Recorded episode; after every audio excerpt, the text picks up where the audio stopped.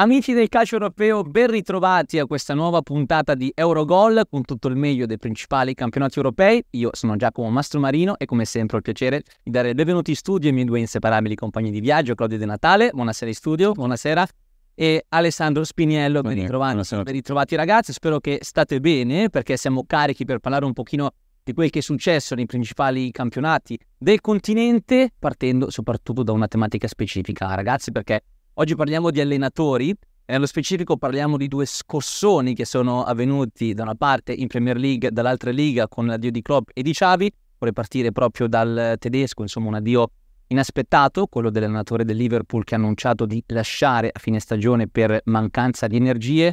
Una notizia che insomma è stato un vero e proprio scossone, come detto, soprattutto nello spogliatoio dei Reds e che insomma porta a porci di fatto una prima domanda, cioè Ve l'aspettavate ragazzi? L'addio di Klopp? Oppure è stato un fulmine a ciel sereno anche per voi? Ma io sinceramente no, soprattutto in questo punto della stagione, a metà della stagione poi Liverpool in corsa per tutte le competizioni.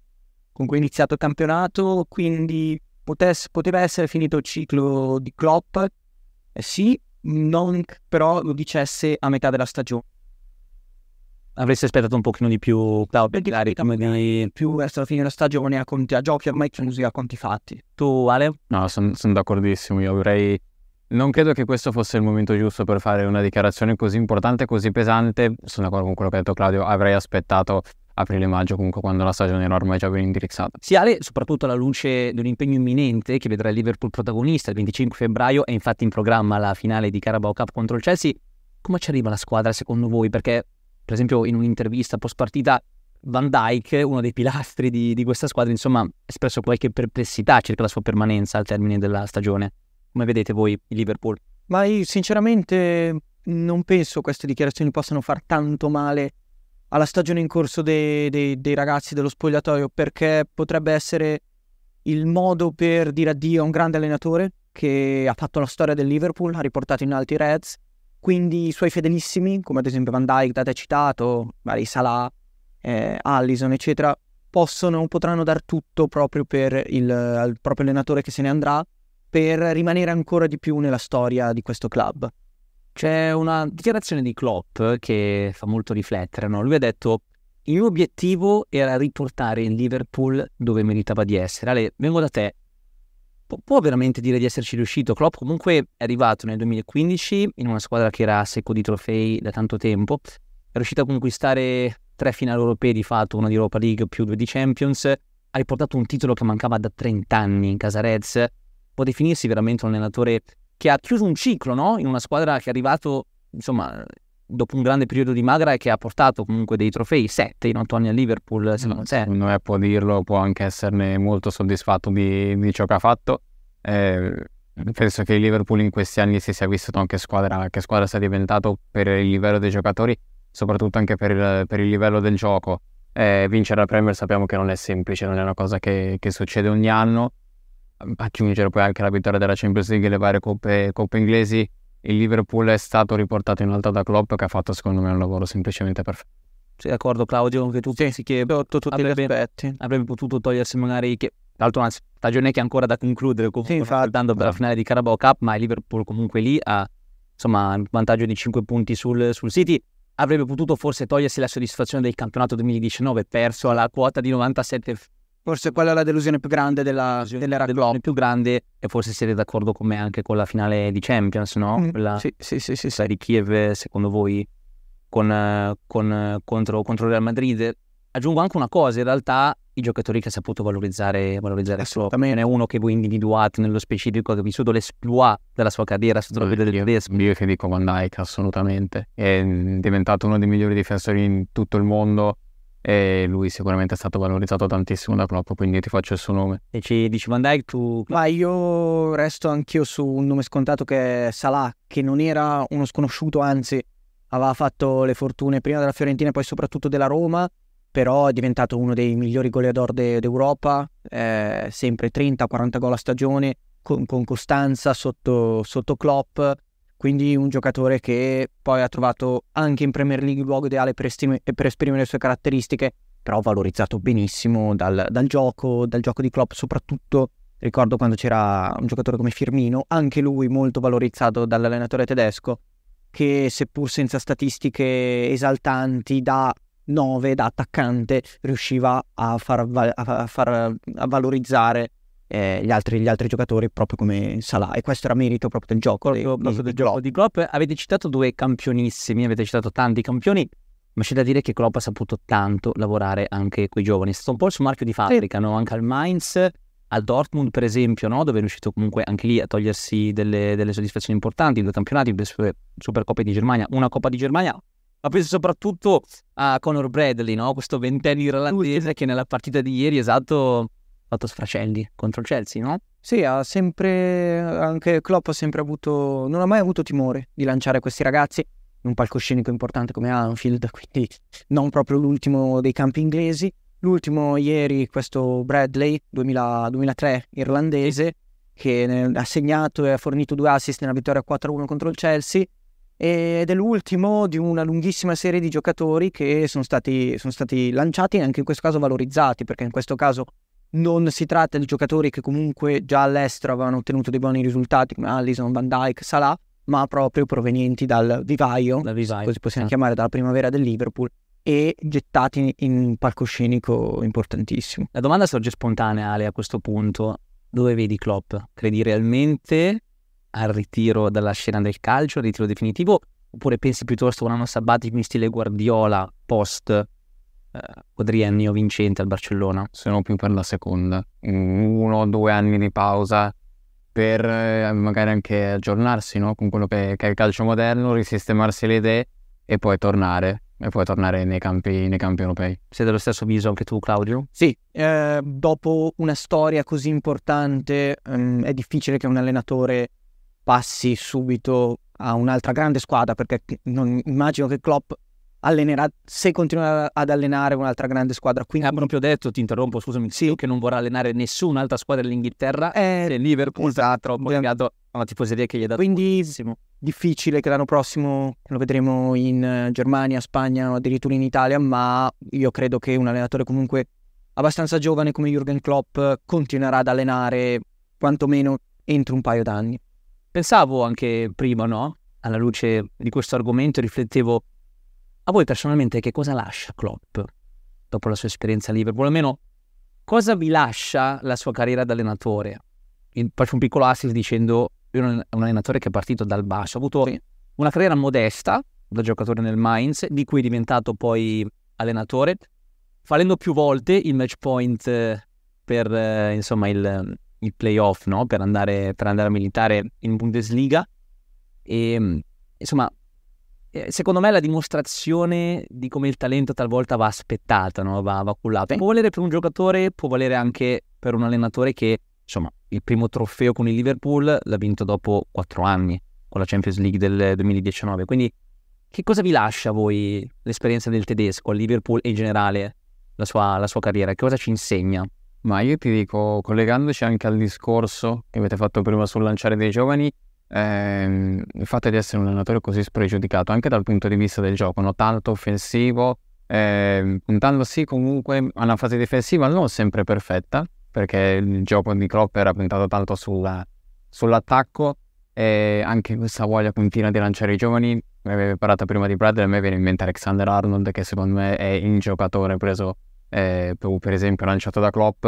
Quindi ti dico, la, la spregiu- la, il fatto di essere così spregiudicato in un allenatore è una cosa anche che piace. Quindi, dico... Quindi c'è il suo coraggio, soprattutto sì. a livello di scelte e soprattutto a livello, a livello tattico, no? se, se, ho capito bene. Tu Claudio cosa dici invece? Io penso che in un calcio in cui si spende sempre di più e la Premier League è proprio l'esempio di quanto si spende, la dimostrazione che un Liverpool comunque non è una squadra costruita con eh, poche migliaia di euro, anzi comunque grandi acquisti onerosi li ha fatti, ma sapendo eh, gestire molto bene i giocatori molto costosi che sono stati comprati e il fatto che proprio paragonando altre squadre che ci sono in Premier League che spendono tantissimo e non vincono mai, lui ha saputo praticamente in ogni occasione saper eh, ren- far rendere quei giocatori molto costosi che ha acquistato e saper vincere spendendo tanto che sembra scontato ma come veniamo in Premier League non lo è per niente. È per niente. Allora vi dico ragazzi, per me personalmente se scelgo una parola per definire ciò che Klopp rappresenta per me, è la resilienza.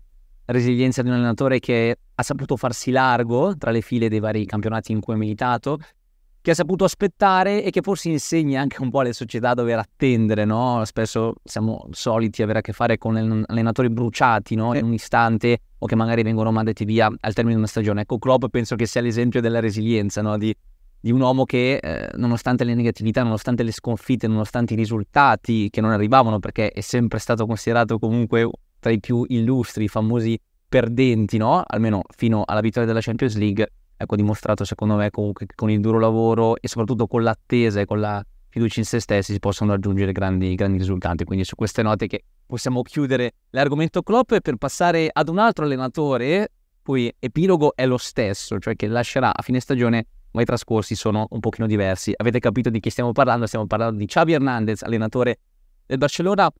Ora qui ragazzi si apre anche con una, una parentesi abbastanza grande perché stiamo parlando di un allenatore che era in bilico già da un po' di tempo. Sì. Letto comunque del campionato che ha vinto comunque sulla panchina del Barcellona appena arrivato. Sono stati due anni impegnativi per Xavi, nell'ultimo periodo risultati, gioco e a modo di vedere anche delle esternazioni che secondo me non sono state troppo apprezzate ne hanno minato il terreno sotto i piedi. Partiamo dalla stessa domanda che vi ho posto per quanto riguarda Klopp. Vi aspettavate questa decisione di, di Xavi, questa sua decisione di, di, di, lasciare la panchina o vedete anche un mezzo esonero da parte della società? Perché ho un po' il dubbio che sia stata indotta questa scelta di Xavi, come del resto è stato indotto anche un po' il mercato, aggiungo, e mi permetto, e mi permetto di dire. Tu Claudio come, come, la vedi questa scelta di Xavi? Ma di sicuro più mh, mm, ce la si aspettava di più rispetto a quella di Klopp. Il problema forse è stato proprio quello di comunicazione, eh, quello di Xavi, che da un lato l'ho visto quasi come togliersi qualche sassolino dalla scarpa, che un Barcellona esattamente quasi una lamentela nei confronti della società. Lui stesso ha detto che è stato trattato malissimo, che ogni partita si giocava addirittura la vita per le pressioni che, che subiva, nonostante alla fine avesse vinto un campionato lo scorso anno. E io credo che tutta la situazione che si, sia, che sia venuta a creare intorno a Xavi sia sbagliata, perché sì, il Barcellona ha deluso quest'anno in campionato, di fatto è stromesso dalla lotta al titolo già da novembre, non difenderà il titolo conquistato lo scorso anno, ma non dimentichiamo che comunque il Barcellona ha vinto il proprio girone di Champions e agli ottavi partirà da favorito contro il Napoli, contro il Napoli esattamente, arrivato ai quarti poi Barcellona può giocarsela con tutti, pur partendo magari sfavorito contro, contro qualche squadra.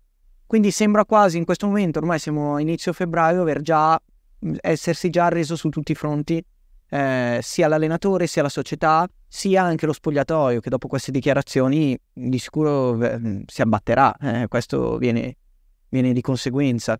Dunque, secondo me è proprio errore di comunicazione. Poi che... Anche in questo caso non andava detto. In questo caso assolutamente molto meno rispetto a quello di, di Klopp, sì attuale? Siete dello stesso avviso o individui? Mm, sono anche d'accordo con quello che hai detto tu prima, in mezzo esonero secondo me, non è una decisione che viene presa interamente da, da Xavi, secondo me la società dietro eh, non contenta soprattutto dei, dei risultati nell'ultimo periodo eh, è detto momento difficile per stagioni difficili per Xavi, dico stagioni difficili per il Barcellona in generale, sì. no? anche per come è stata costruita la, la rosa per esempio, mi viene in mente secondo me la rosa del Barcellona non è stata costruita al meglio soprattutto prende anche per esempio il Napoli, no? l'anno scorso vince il campionato e quest'anno non viene rinforzato a dovere per eh, mantenere... Per ripetersi, esatto, per, per, salire di livello. Stessa cosa secondo me è stata fatta a Barcellona, anzi a Barcellona ho visto tanti passi dietro in più rispetto, sì. rispetto a Napoli, e quindi qua... stagioni difficili sì per Xavi, non è stato aiutato però a dovere dalla, dalla dirigenza e questo poi ovviamente va... Bravissimo, io, io sono dell'avviso, dico ragazzi, mi leggo esattamente a questo puntuale, cioè la dirigenza cioè, hai parlato di Napoli e uno dei problemi comunque del Napoli che hanno portato poi a un inizio di stagione in salita è stato quello di Giuntoli, no? Quindi il ruolo del, del DS. Ecco, anche a Barcellona si è vissuta una situazione simile perché comunque con l'arrivo di Deco sono cambiate innanzitutto le, le, le gerarchie comunque, no? Da prima con la, con, la gestione, con la, gestione, precedente, con un Deco molto più influente, molto più invasivo anche per certi versi sulle, sulle scelte della squadra Joao Felix pare, quando dicono i media spagnoli, non fosse una scelta diretta di Xavi, che lì sulla destra avrebbe preferito magari un'ala più di spinta, no? dovendo poi adattare Ferran. E poi d'altra parte c'è anche l'influenza negativa del presidente stesso e anche di Deco su uno spogliatoio a cui è stata messa sempre più pressione, parlando apertamente in conferenze stampa di dover centrare quasi il triplete in modo obbligatorio. Questa pressione temo che l'abbia subita anche Xavi, secondo me, con l'esito che la squadra è andata naufragando. Continua Quindi che il Barcellona ha una rosa che è molto giovane. estremamente giovane. Sì. Abbiamo parlato dei giovani che hanno esordito in questa stagione e non ha aiutato. Giù, sì, è giusto fare esordire giovani anche su palcoscenici importanti come Anfield, come il Barcellona, ma ogni domenica giocano 2004, 2005, 2006 e ad esempio l'ultima partita è stata risolta da, da Rock, Esatto. eh, 2005 brasiliano, però avere comunque fissi nell'11 titolare giocatori, a 3-4 giocatori che al massimo hanno 20-30 presenze ad alto livello mm, è, diffi- è difficile. Poi, poi sia chiaro, bisogna dirlo anche questo Claudio, Xavi purtroppo non ha nemmeno contare sulla rosa. Eh, tanti fortuni, tanti infortuni. E poi gli screzi, basti pensare a Deco con De Jong, no? che non hanno portato diciamo, a significare l'ambiente no? all'interno di uno spogliatoio in cui si avvertiva già, già tanta pressione. Quindi io vedo la dirigenza come innanzitutto una possibile causa di, di questa crisi. Voglio aggiungere anche una cosa che l'hai citata prima tu Claudio, la comunicazione di Xavi.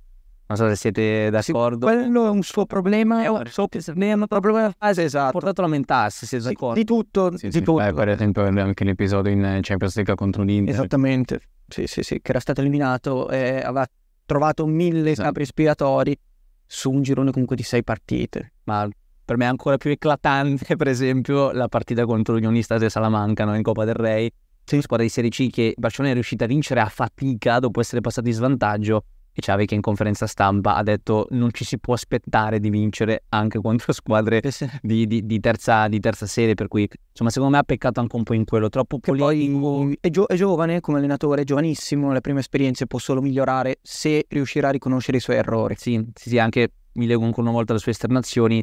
Ancelotti in conferenza stampa, non so se avete sentito la risposta, ha detto: Beh, capisco le parole di Xavi, ma non bisogna dimenticare che facciamo comunque il lavoro più bello del mondo. no? Questo si legama in parte alle, alle pressioni. Quindi la domanda sorge spontanea adesso. In primo luogo, quale futuro per Xavi Hernandez? E in secondo luogo, quale futuro per il Barcellona su una panchina che dal 30 di giugno sarà scoperta? Partiamo dalla prima, dove lo vedrete? La prima io invece lo vedo già su una panchina l'anno prossimo, in Spagna magari, eh, non di una big, mm, magari mm, Siviglia magari, per rilanciare sia la sua carriera da allenatore sia quella di un club magari che è sprofondato nelle- nei bassi fondi della classifica. Attuale? Dove lo vedi? Ci può stare come ragionamento, sono d'accordo. Io tendo sempre a tenere libera l'opzione Premier League per qualsiasi allenatore perché alla fine è un campionato che attira tanto, il dirigenze ricche, quindi possibilità di richiedere esatto.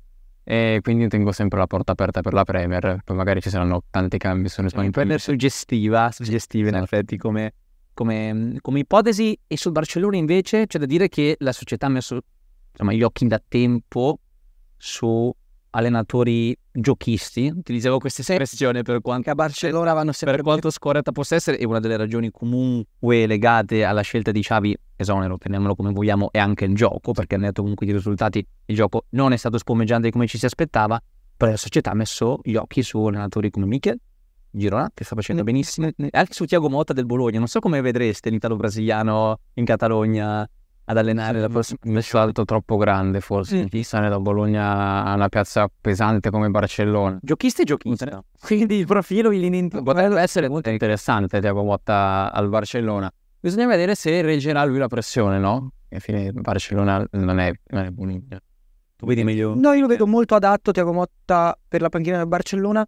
Vedo molto meno adatta la società a chiamare Tiago Motta in questo momento. Mm, Delusione, eh, passi comunque da una leggenda del club che viene in qualche modo mandata via a un allenatore semi sconosciuto che ha allenato al massimo il Bologna. Però io vedrei benissimo, ripeto, Tiago Motta eh, al Barcellona come carisma, come gioco.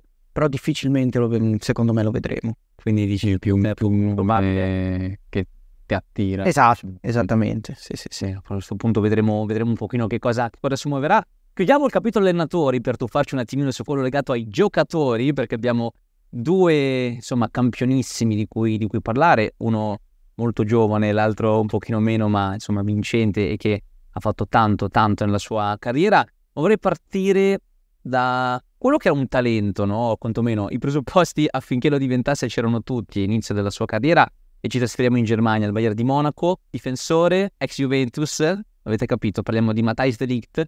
Perché? Perché questo Bayern vince contro l'Augsburg il derby sì. Regionale per 3-2 soffrendo e non è una novità. No, questa ultimamente, no? I Bundesliga per quanto riguarda il Bayern di Monaco, però c'è un giocatore che è finito fuori dalle grazie di Tuchel. Ricordiamo, De Ligt era arrivato nell'estate del 2022 sotto la raccomandazione di Nagelsmann, fondamentalmente trovando anche spazio. Adesso Tuchel, insomma, con un Kim non in forma e con un Upamecano altalenante, preferisce comunque scegliere questi ultimi rispetto, cioè, rispetto all'olandese. La domanda che mi pongo è che fine ha fatto quel, quel gioiellino dell'Ajax 2018-2019 che eliminava la Juventus al, allo stadium e che ancora prima ha buttato fuori il Real Madrid, secondo voi? Cosa può essere successo nella carriera di questo giocatore che sembra prodare a Manchester United qualora dovesse rimanere Tenag? Però, insomma. Ma difficile da spiegare. Mm, lui a 18 anni era già capitano di un Ajax, non un Ajax qualunque, un Ajax capace appunto di eliminare la Juventus, di giungere fino alla semifinale di Champions League, brillando con doti da leader, pericoloso anche in area avversaria, il gol allo stadio, ce lo ricordiamo. E da lì la sua carriera è solo, solo calata nonostante le grandi squadre in cui ha giocato, come Juventus e poi Bayern Monaco. Eh, sembra quasi come nel momento in cui era al centro di un progetto, al centro del gioco, perché ricordiamo anche che era, era lo è tuttora, un difensore abilissimo coi piedi, fortissimo in impostazione, caricato anche di responsabilità, allora rendeva perché era il capitano, doveva dimostrare fuori e dentro il campo. Nel momento in cui è arrivato alla Juventus era uno dei tanti, nonostante i tanti soldi spesi, alla Juventus i campioni ci sono e ci sono sempre stati e a maggior ragione al Bayern Monaco e da lì è calato, il suo rendimento è calato sempre di più, tanti errori, tanti svarioni anche, anche degli autogol, ricordo.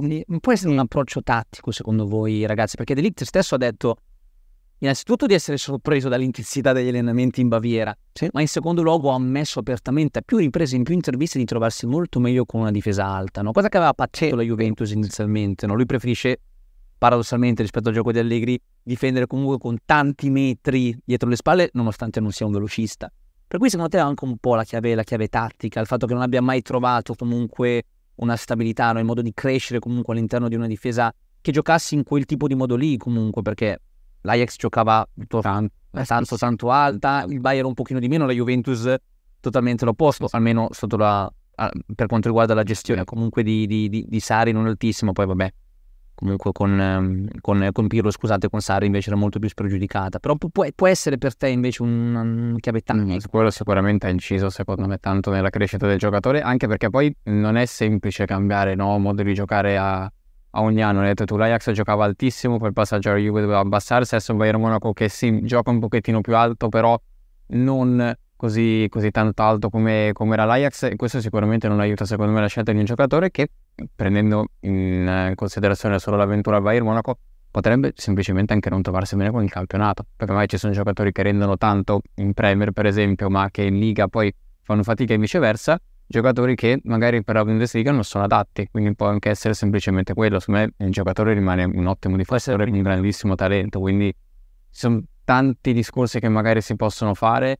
Eh, sicuramente un continuo cambio tattico, come hai detto tu, non aiuta e può anche essere un problema di adattamento. Può essere un problema di adattamento. Io lo vedo, ragazzi, come un problema anche molto mentale, eh, esatto. no? perché faccio questo parallelismo che può sembrare un po' azzardato, che è quello con Donnarumma cioè io penso che Delict, da quando se n'è andato via dall'Ajax, non sia diventato un difensore migliore esatto. rispetto al periodo passato ad Amsterdam. Come Donnarumma, no? Che dall'europeo non è mai diventato un giocatore migliore rispetto a quel rigore parato su Saga, capite? Quindi secondo me è anche un discorso di sentirsi eccessivamente pronto, di essere considerato eccessivamente pronto e magari insomma questa eccessiva sicurezza talvolta può essere benzina, sì, ma può anche portarti male. Non so se siete dello stesso, dello stesso sì, senza dubbio. su questa eccessiva sicurezza di se stesso, no? Che magari non gli ha fatto troppo bene. Esatto. Lui stesso ha detto, concludo, che si sentiva, lo disse in un primo periodo della Juve, all'Ajax mi sentivo invincibile, qui invece un pochino meno. No? Esatto, poi... proprio perché, discor- collego al discorso che facevo prima, l'Ajax era capitano,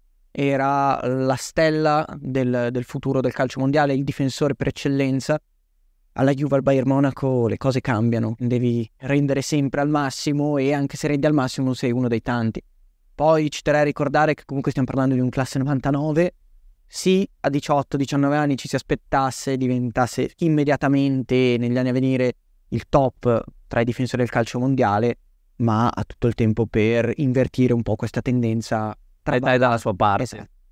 Lo stesso visuale, riuscirà a invertire un po'. Ma secondo me sì, come detto prima, rimane comunque secondo me un ottimo difensore, quindi secondo me sì, assolutamente. Non ha bisogno di invertire la rotta invece un campione insomma affermatissimo che ha dimostrato tanto, tantissimo, soprattutto con la maglia, con l'ultima maglia della squadra per cui, per cui sta giocando. Insomma, al Manchester City parliamo di Kevin De Bruyne. E c'è una ragione per cui parliamo di questo giocatore, perché, beh, innanzitutto è stato fuori tantissimo. Si è fortunato dal primo di campionato, è rientrato, insomma, l'ultimo, poche, poche settimane fa, esatto, facendo sfracelli come, come, solito, come solito fare, insomma, gol, visione a 360 gradi. Mi faccio una domanda molto, molto diretta, no? alla luce di quello che ha dimostrato questo campione e del percorso di crescita che ha affrontato e degli step che ha dovuto superare nella sua carriera, può considerarsi uno dei trequartisti più forti di sempre? Sì, secondo, me, secondo, secondo me assolutamente. Secondo te sì. Lasciando, lasciando stare un inizio di carriera, e ci arriviamo tra poco, comunque molto travagliato, ma per visione di gioco, comunque costanza che ha dimostrato, titoli anche perché bisogna considerare anche questo, no? Non, non facciamo ragionamenti tennistici, no, però bisogna in parte considerare anche i titoli che vince un giocatore per considerarsi un campionissimo affermato, può secondo te essere considerato uno dei trequartisti più forti di sempre? Ma secondo me tra i trequartisti moderni degli ultimi, degli ultimi decenni è senza dubbio il più forte. Se non, non, lo vedi tu Ale, lo vedi comparabile, insomma, un giocatore che ha fatto la storia del calcio, per esempio, nell'ultimo decennio, qualcuno con cui vedi, per esempio, un'analogia no? a livello semplicemente tattico, di collocamento tattico, perché è difficile trovarlo visto che De Bruyne svaria molto difficile, molto difficile trovare. Ma non so, forse non so se il migliore negli ultimi anni, sicuramente però uno dei migliori, quello, quello assolutamente sì. Quello assolutamente sì. Mi ricordo in parte Snyder per sì. il corso legato alla visione di gioco con una gamma diversa. Sì, e soprattutto con una longevità diversa, perché Schneider eh, fosse stato quello dei due o tre anni del triplete, la finale con titolo di capocannoniere mondiale, allora lo potremmo paragonare a... è stato straordinario per pochi anni. De Bruyne ormai sono dieci anni che, che, che gioca. Esattamente, sì, da decine di anni ormai. Sì, sì, sì, sì, sì. soprattutto insomma un maestro dell'assist, no? Infatti un eh, noto giornale inglese l'ho comparato, no? C'era questo articolo che lo comparava dei mostri sacri come Gerard, Lampard e Score. Pensate un po' chi ha il record di assist fatti, proprio Kevin De Bruyne con 239, superiore rispetto agli altri, Lampard 171, Gerard 172 e Scholes fermo a 82. E questo rende anche un po' l'idea di, di chi sia Kevin De Bruyne che ha faticato molto, e torniamo su questo punto all'inizio della sua carriera, abbiamo parlato di un giocatore che inizialmente era stato scartato no? dal, dal, Chelsea dopo il periodo fatto in Germania dal Werder Brema, Mourinho in una telefonata gli disse che era la sesta scelta, se fosse rimasto male altrimenti la quinta. Anche lui insegna un pochino, insomma, un discorso un po' scontato magari, però insegna come la perseveranza la resilienza alla fine portano dei, dei risultati, insomma, un giocatore che rischiava seriamente di non sbocciare e di non fare quello che ha fatto se non fosse stato per la sua... Sì, percorso inverso a quello di Delict, seppur uh, con, con, tanti anni di più, nel senso che Delict straordinario, come abbiamo detto, inizio carriera, poi adesso sta calando, chissà come concluderà. De Bruyne invece mh, mm, a inizio carriera nessuno avrebbe scommesso su quello che ha fatto e quello che sta facendo. E dunque, secondo me l'insegnamento maggiore è quello che sì, all'età tra i 18 e i 20 anni puoi vedere se un giocatore potrà giocare tra i professionisti, tra i migliori, ma non potrai mai dire se a 18-20 anni se quello diventerà e sarà sempre un fuoriclasse o un giocatore mediocre. Quindi anche in questo caso, come il discorso che hai fatto tu con Klopp, quello di saper aspettare, saper valutare e non dare giudizi troppo affrettati per magari qualche stagione o addirittura qualche partita fatta bene. Tu Ale, che c'è eh. sempre, c'è sempre questo rischio no, con, con, i giovani, o, o li bruci oppure non, eh, non, riesci proprio a dargli il, il, giusto valore. Questo è il caso, il caso di De Bruyne, che poi per fortuna è andato a giocare a Fosburg, che l'ha fatto sbocciare, poi la, la sua avventura al City la, la, conosciamo tutti. Che poi è sorprendente anche il fatto che sia stato bocciato mm, Molto da un maestro come Mourinho, no? che solitamente ha sempre saputo fiutare comunque il, il, talento, dando spazio magari anche a giocatori un pochino più fumantini. Si pensi a Balotelli, comunque, mm. questi sprazzi nell'Inter del triplete li ha, li ha avuti per cui non lo so se sia Ma stato forse- uno dei principali no sì che ha insegnato la parabola discendente di Mourinho a partire da Però magari davvero De Bruyne non era pronto sotto tanti aspetti all'epoca e Mourinho in quel momento aveva ragione e non aveva visto in lui una possibile crescita che poi si è avverata. Magari proprio in quel momento De Bruyne non era un giocatore da Premier League ed era giusto che fosse la sesta scelta del, del Chelsea. Quindi chi lo sa. sei favorevole a girare Ah, no, no. No, però, capito, quello è difficile, difficile capirlo, sta anche agli allenatori capire, essere bravi a capire se quel giocatore sarà un potenziale fenomeno oppure no. In questo caso Mourinho non ha visto un potenziale fenomeno, magari lo era già, magari non lo, non lo era ancora. Eh, non era ancora comunque in ogni caso una cosa è certa e basta appena aspettare alla luce dei dubbi. risultati che, che ha portato a casa. Siamo in chiusura a questo punto, io ringrazio Claudio De Natale da Alessandro Spignello per essere stati Gra- con me Grazie a te. Noi ci vediamo settimana prossima per parlare di tutto il meglio del calcio europeo, come sempre, di campionissimi allenatori che hanno fatto la storia di questo sport. Alla prossima settimana, da Giacomo Stomarino è tutto. Seguiteci, mi raccomando, sul nostro panino Instagram e sui nostri canali social. Ciao!